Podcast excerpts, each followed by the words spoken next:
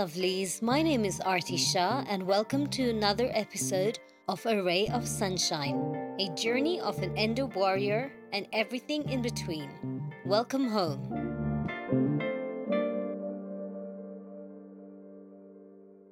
In today's episode, we discuss endometriosis symptoms, diagnosis, and misdiagnosis.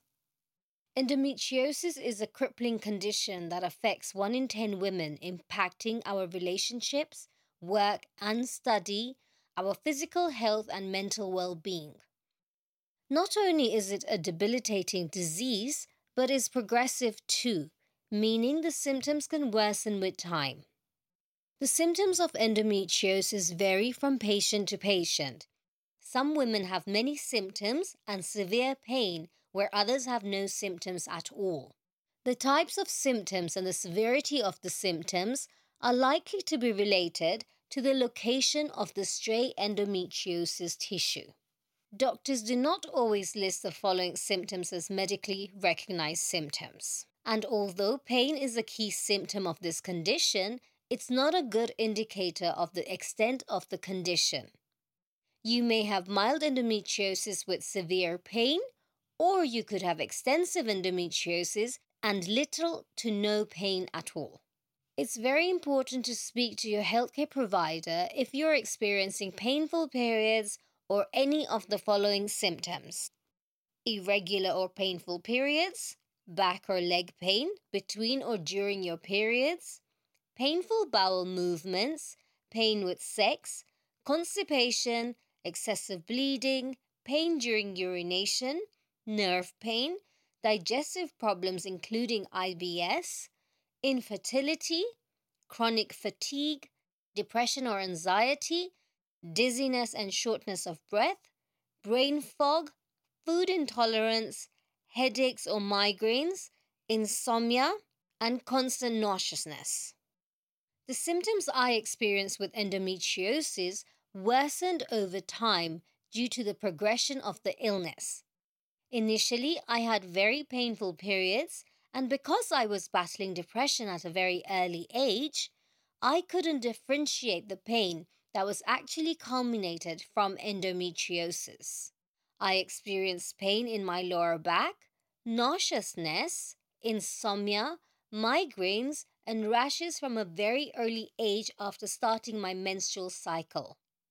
As the years went by, and as the illness started progressing onto other organs of my body, I started to experience new symptoms and new levels of pain. The pain was not only crippling, but suffocating too. Constipation became chronic due to the intestinal endometriosis, which also led to undergoing two hemorrhoid surgeries.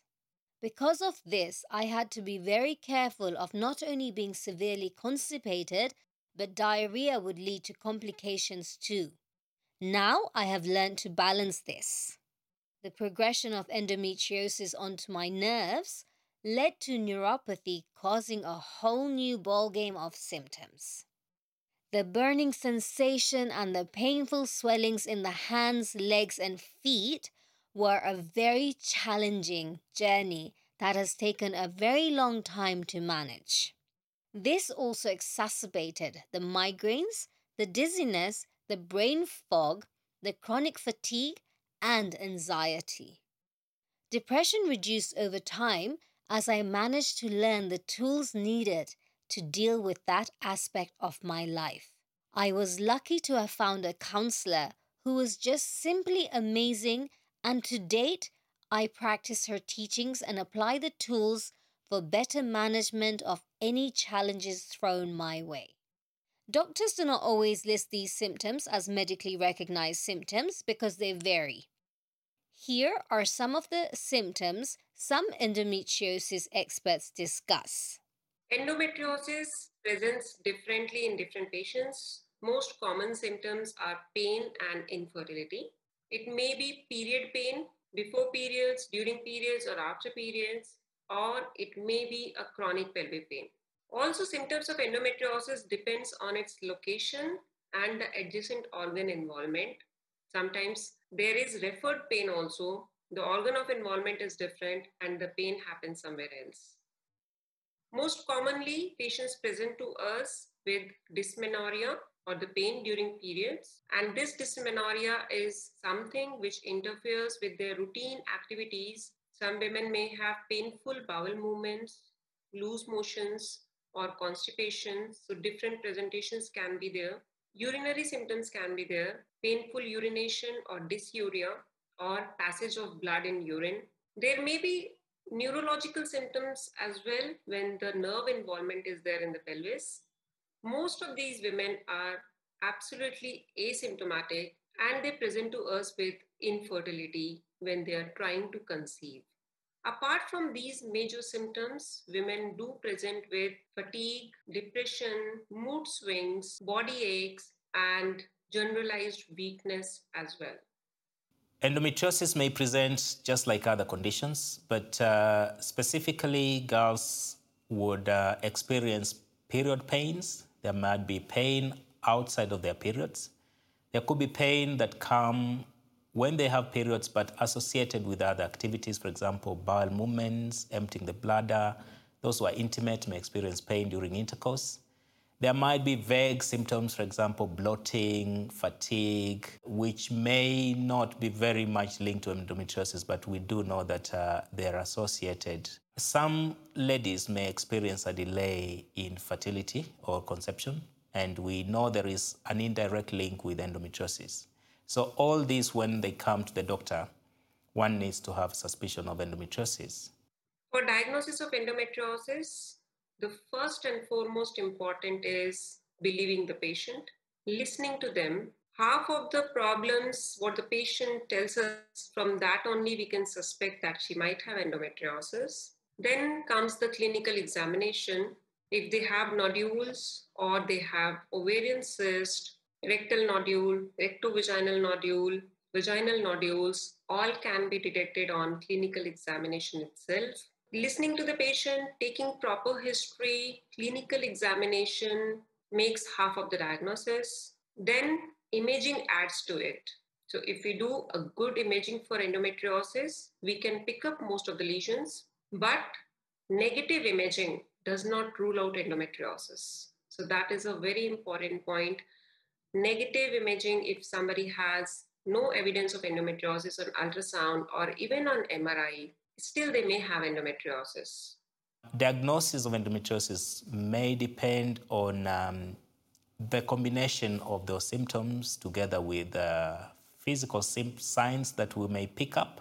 For example, if um, we are able to do an internal examination, that's vaginal exam, and look at the cervix or the back of the vagina, we may find there are deposits of uh, cells that are very typical of endometriosis. You may find that you can feel either what we call nodules at the back of the womb or just in front of the rectum of the bowel, or there might be a swelling or a cyst on the ovaries that can be picked up.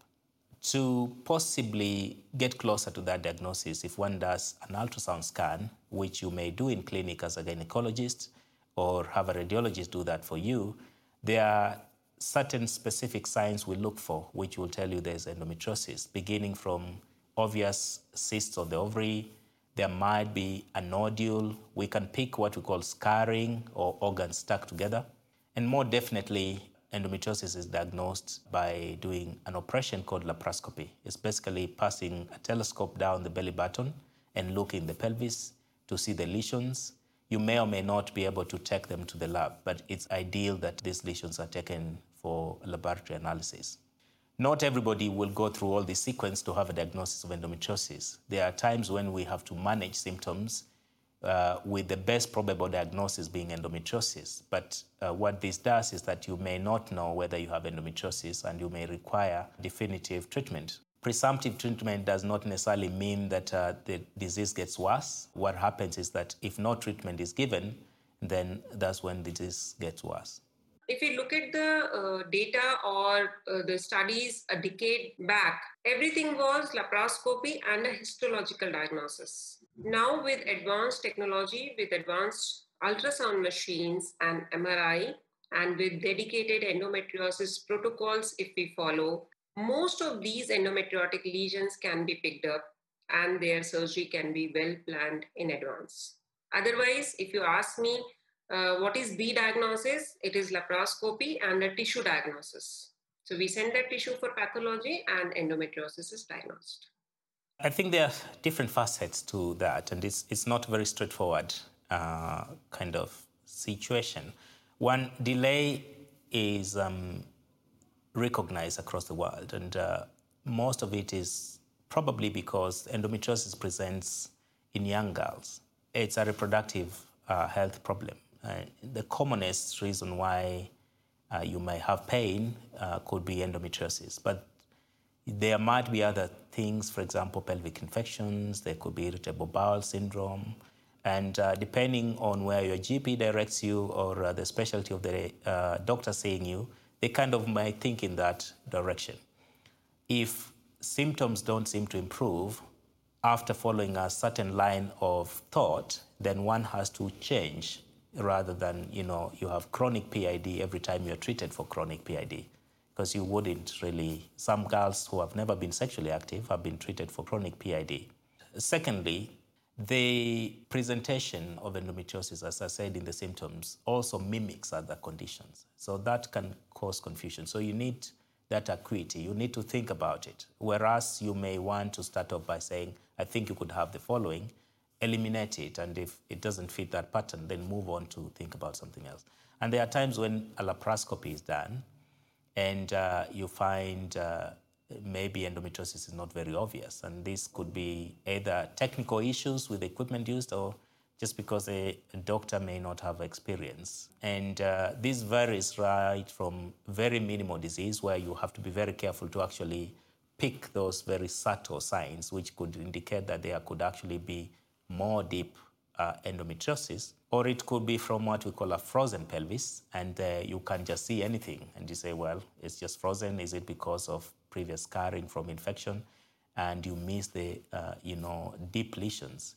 So this requires, therefore, that uh, doctors work collaboratively. If you aren't sure of what you've seen, or if you see something that doesn't fit the picture, then it's useful to you know speak or consult with colleagues who might have that experience if we look at this disease there is no definitive blood test or a biomarker with which you can diagnose only diagnostic way is laparoscopy and pathology disease presents differently there is a wide spectrum of symptoms and presentations it is misdiagnosed with other diseases such as ibs PID, fibroids, and many other gynecological diseases as well. Imaging cannot pick up in all cases. The superficial peritoneal endometriosis may be missed on imaging. So these are the factors where the disease is also responsible for its misdiagnosis and delayed diagnosis.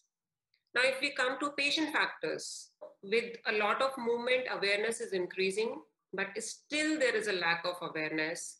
Patients don't want to talk about periods. They are told that painful periods are normal. They are told that uh, we had it, my mother had it, then you also have to carry on with it. They feel uh, embarrassed talking about periods. So these are the patient factors. Doctors are also responsible. If we talk about general gynecologists and general physicians, they are not much aware about endometriosis they normalize the symptoms. Many of the doctors we have seen, they tell the patients it will go away with time. You have to carry on like this, or you get married, have a baby, and your symptoms will subside. Also, endometriosis is still not a subspecialty in medical school. That is one of the biggest drawback where uh, we are lacking in the proper treatment of endometriosis for patients. If we look at the organizational factors, the guidelines which are issued by the major organizations are not well defined. What should be the treatment for the endometriomas, when to do surgery, when not to do surgery, have not been defined properly, and medical treatment is given due importance even in the guidelines. So these are uh, factors altogether which uh, contribute to its delayed diagnosis my message to everyone is educate, educate, and educate. Make people aware, tell them the right things, and be your own advocate. Thank you, doctors, for the insights. Keeping a journal of your pain and your symptoms helps when seeing the doctor. You must listen to your body and investigate your lifestyle.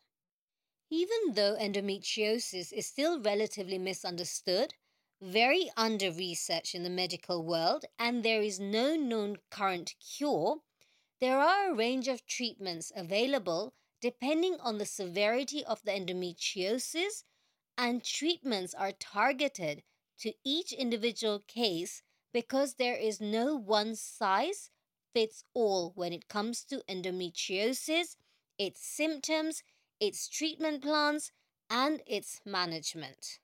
There's no magical remedy, supplement, treatment, or diet capable of healing all of your endometriosis symptoms at once. And treating endometriosis with drugs and hormones doesn't have to be your only option.